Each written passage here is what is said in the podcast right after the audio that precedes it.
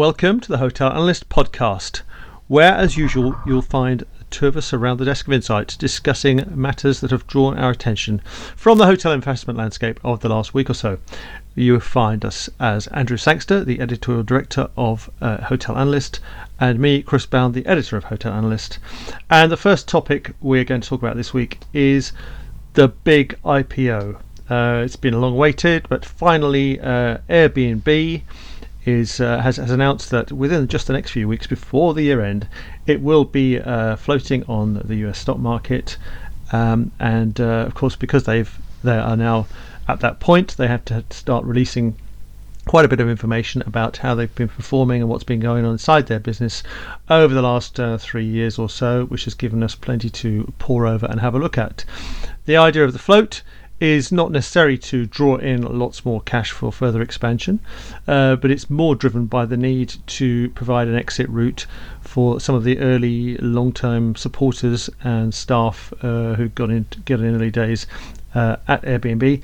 And um, so they need an exit route. Um, putting some shares out on the market gives them that option yet to be revealed exactly how much uh, cash Airbnb might might draw in when it floats, but estimates are that perhaps it might just be about about three billion dollars, which in the grand scheme of things is not a major amount of extra cash.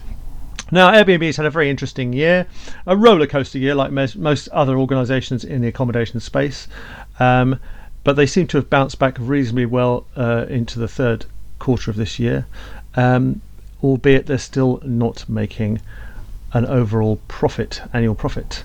Uh, and so the cash burn continues. So, Andrew, you've been poring over the uh, the mm. documents. What are your takeaways from uh, this particular opportunity? Is it one we should all be queuing up for, getting our getting our uh, cash out the uh, out of the attic, out of our savings account, and buying some shares in Airbnb? Where's it going to go? Mm, good. These are all very good questions, Chris. I mean, I did write and have written a monster piece um, for our um, for the perusal of our subscribers. So, um, sort of 16, 1700 words um, to digest on top of all your good words as well, Chris. So we've got like probably. Th- 3,000 words, I would think. It's a um, right riveting so, read. but you'll learn a lot. but there's quite a bit um, about it. But um, in summary, I guess, um, I, um, I, I, guess I come down on the side of the skeptics. I am an Airbnb skeptic. I think it is overhyped. However, there is some bits of substance um, underpinning it, and and the biggest bit of substance is its brand. And there's no question mm. that the brand is powerful. I mean, you know, you Airbnb, but you don't Hilton, you don't Marriott, and I think that that says a lot. I mean, in fact, if you look at I mean, this is a it's a quasi science. Um, how do you value a brand? But um, the people that have engaged with it, um, I, I alighted on a, an outfit called Brand Finance, we've referred to in the past, and they reckon Airbnb is just about the most important brand in the short-term accommodation space. It's just behind Hilton. I think Airbnb's brand valuation is ten and a half billion US dollars, and Hilton's is ten point eight billion US dollars. So they're about there pretty much though or everything else in the in the sector is is is way behind Airbnb. And given it's just 13 years old that's quite incredible. And Hilton's over 100 years old. So you know Airbnb has reached this status very very quickly. Um, the problem I have with Airbnb, though, fundamentally, is I'm looking at it and I'm sort of saying, well, where are you going to get the extra growth you reckon you're going to have? And they, the, as is the want of all these tech types, they have some fancy metrics for what's the total size of the market, the total available market, and they use uh, another acronym, SAM, Serviceable Addressable Market, um, which is a slightly smaller version of TAM, and it's you know it's the bit that the company could possibly get to. Um, but I just don't think SAM is realistic either. So, in, in very, very broad brush numbers, the bit of the market that Airbnb service in terms of all short term accommodation globally, it's less than a fifth. Now, the hotel industry represents about two thirds of the overall total. And Airbnb hasn't to date been very successful at entering the hotel bit um, and sticking hotels on its platform. I thought it was going to do that when it bought Hotel Tonight, um, and it made some announcements about doing that uh, in terms of boutique hotels. And I thought this was going to be an entry point and come in and swoop on the rest of the industry and you know come go head to head with the likes of Expedia and Booking. Um, but that's not what Airbnb seems to be wanting to do. And in fact, if you look, you know, you refer to the bad times it had at COVID, Chris, mm. and they slashed 25% of the workforce. Most of those were in, in the new bits that they were looking at, including um, hotels or potential entry into hotels. So I think it's highly unlikely that Airbnb is going to go directly into having hotels on its platform.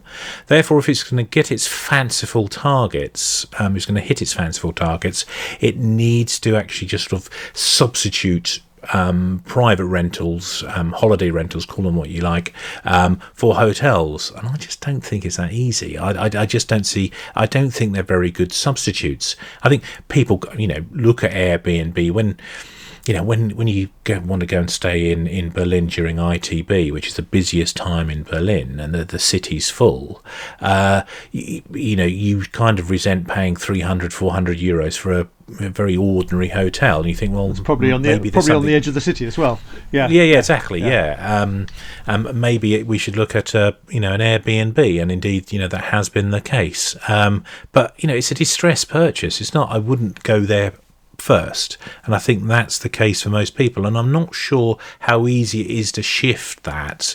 Um, I, I, I just, you know, there's there's a lot of hype around it and people saying, "Oh, Airbnb is going to be taking over the the accommodation industry." Um, I'm I'm just not so sure on that. Um, I, I think it's got that I, I, think fundamentally brands do have a function, and we've talked about the Airbnb brand, which is great for attracting and where it's had the big success, and something we should just Hmm. Um, take a moment to remark on uh, um, its big success has been um, against uh, Booking and Expedia in that it's getting people to come straight to its website rather than going via Google. So Booking spent in 2019 4.4 billion US dollars on performance marketing. That's a huge number. Um, in the whole marketing spend of Airbnb was a quarter of that, 1.1 billion. And uh, it's just and and what it's spending on performance marketing is is lower, and it's it reckons it can carry on spending a lot less. This gives it quite a good margin advantage over the two big Western OTA rivals. Um, you know, in, in that it doesn't have to spend all this money on Google, um, which is which is important. Um, but in terms of you know, can it now actually start putting hotels on its platform? Well, it doesn't look look like it's going to be able to do that. Uh, all the way through uh, COVID, the big brands have been telling us that uh, they are the the safe pair of hands that hoteliers who are feeling a bit hard up uh, should be coming to them because they can continue to drive customers to their rooms. Um, so why not sign up under a brand? Now uh, that's all very well, but uh, here comes the counter argument, and it's come in a, a document delivered by Preferred Hotel Group, who are one of the kind of uh, um, umbrella collection brands, the soft brands, um, who uh, have also had a very good year uh, in signing up additional hotels under their uh, umbrellas. But they de- they declare that they actually can deliver better than the big brands, and even during times of crisis, they set out to prove that.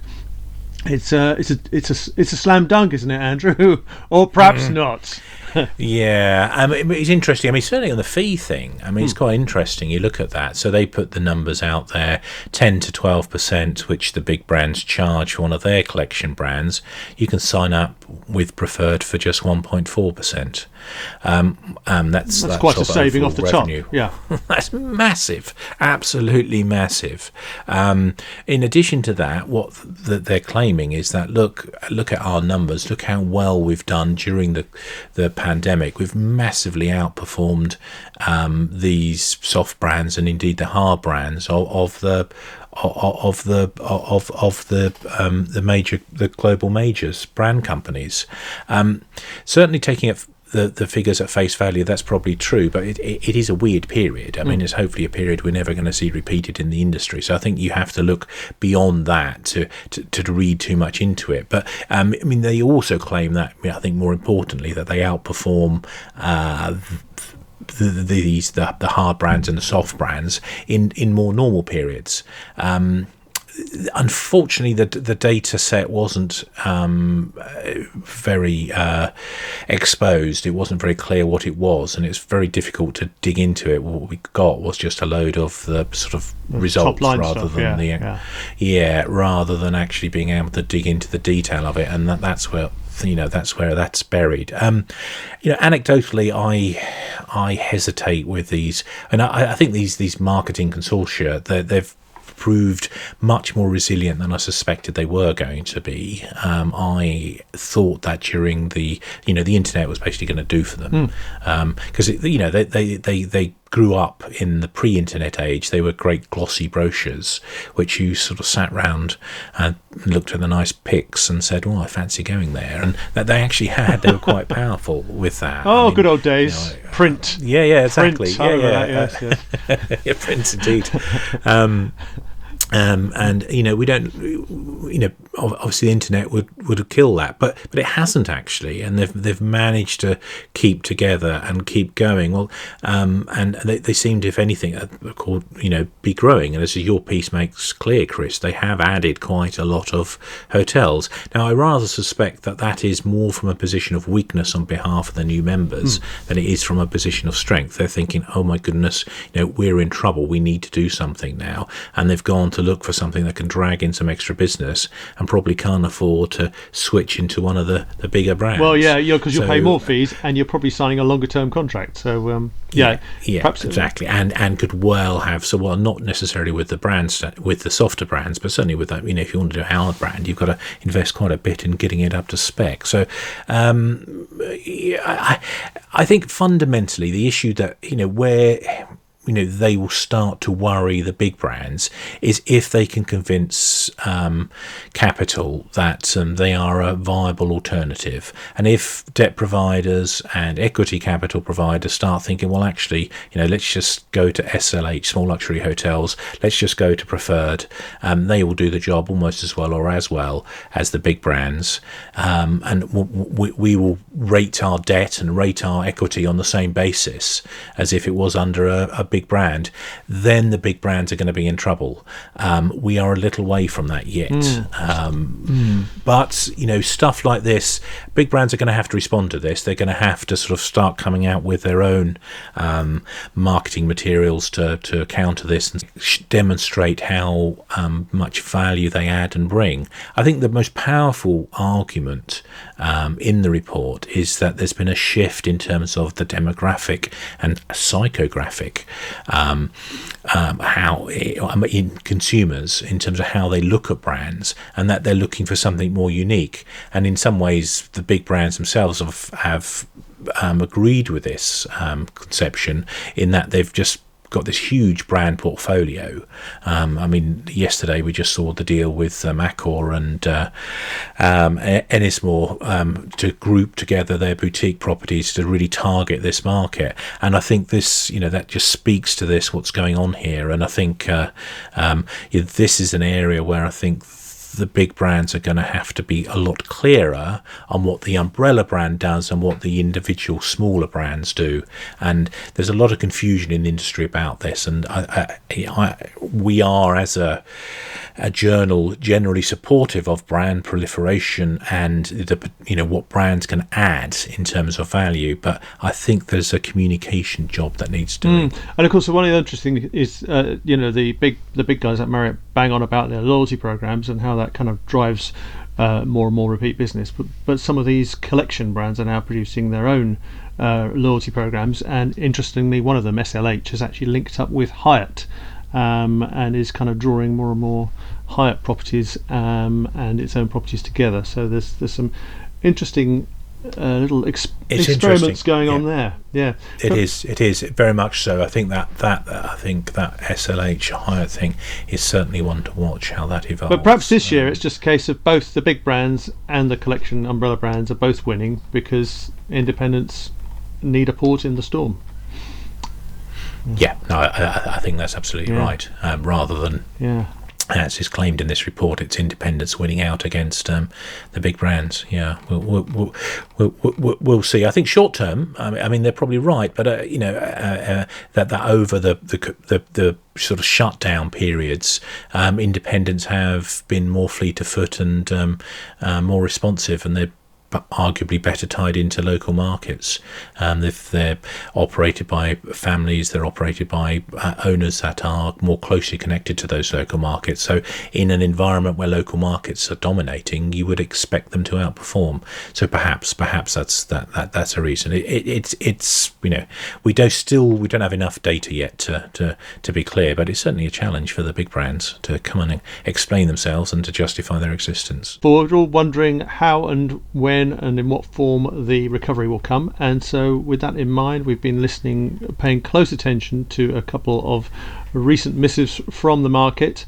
Uh, Pandox recently had their, their markets day, uh, which gave us some colour on, on their thinking. And uh, Deloitte, uh, who would normally, of course, be holding a, a real conference in London, um, have undertaken to do their uh, sentiment survey, which has given us some greater colour on, on where people across Europe think the market is heading.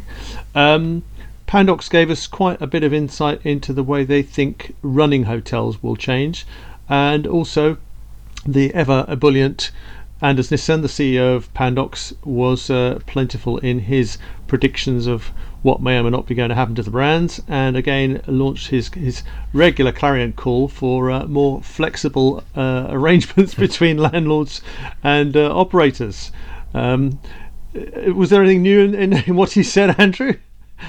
It's interesting. I mean, I mean, I think uh, Pandox are, you know, one of the shrewdest operators out there, um, and you know they grew out of a period like this. You know, the it's at the old Securum Holdings, and it's it's you know it was a period of peak pain, if you like, that that led to the formation of what is now Pandox. So they are well versed in what happens in periods like this, and um, is certainly somebody worth listening to in that in in that regard. But I think we need a little bit of caution too in in in overthinking the changes that have occurred due to the pandemic.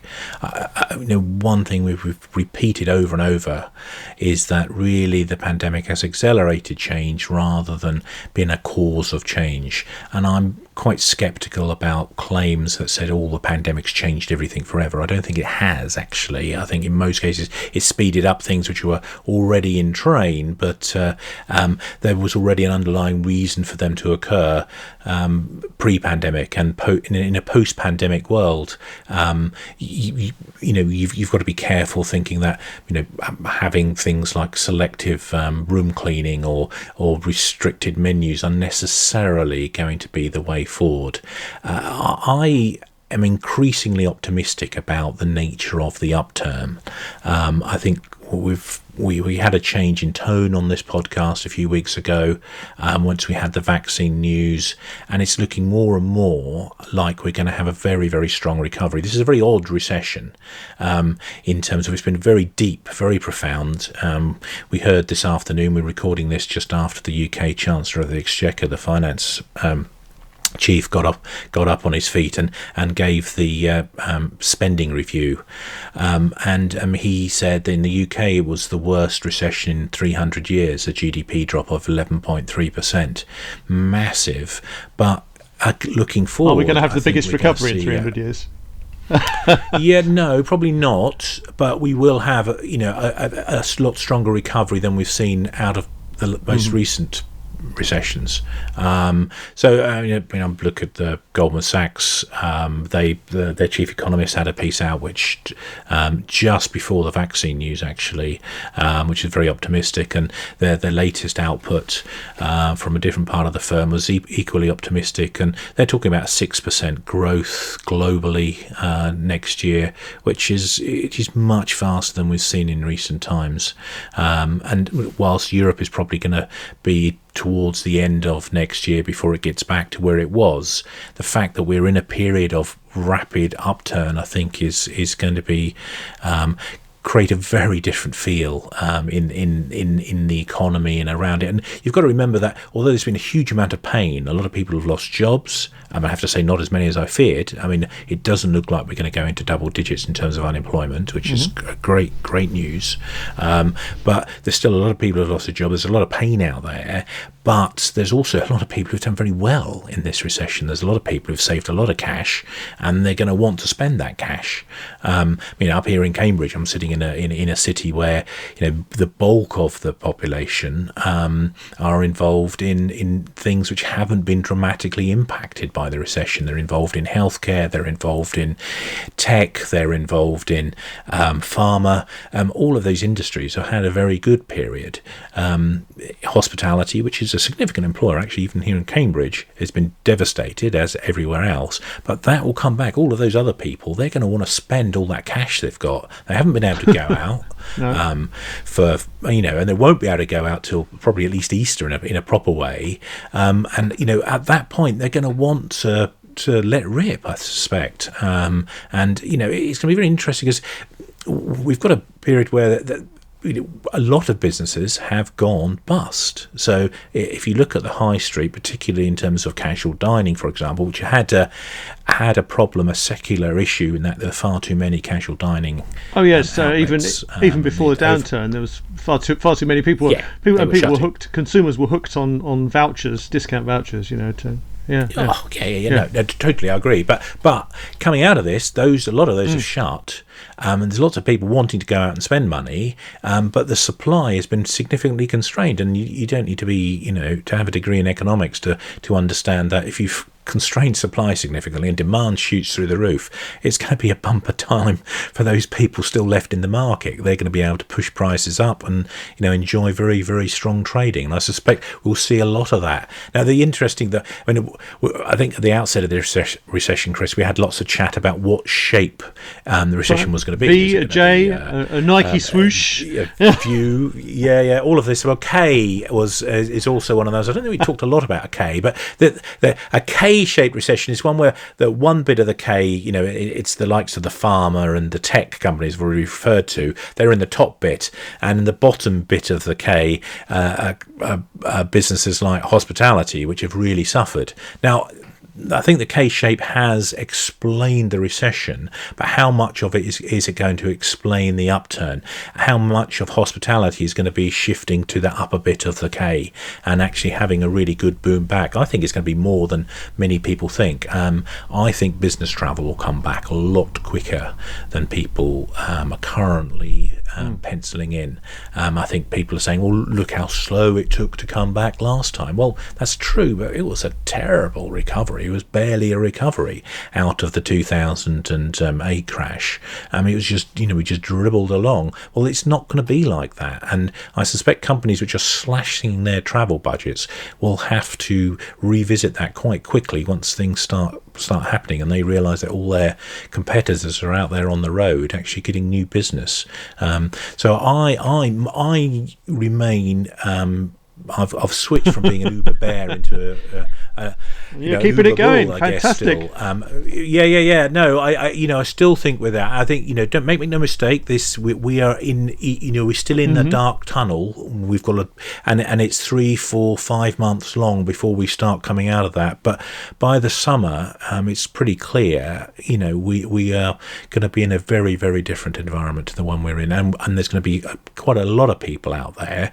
with with big piles of cash that they're looking to spend. There's going to be you know a significant number who who have been significantly mm. hit economically but how that balances out with with the supply situation looking um, quite different to how it was going in um, it, it's going to be an interesting an interesting recovery. well and on that positive note we'll wish you farewell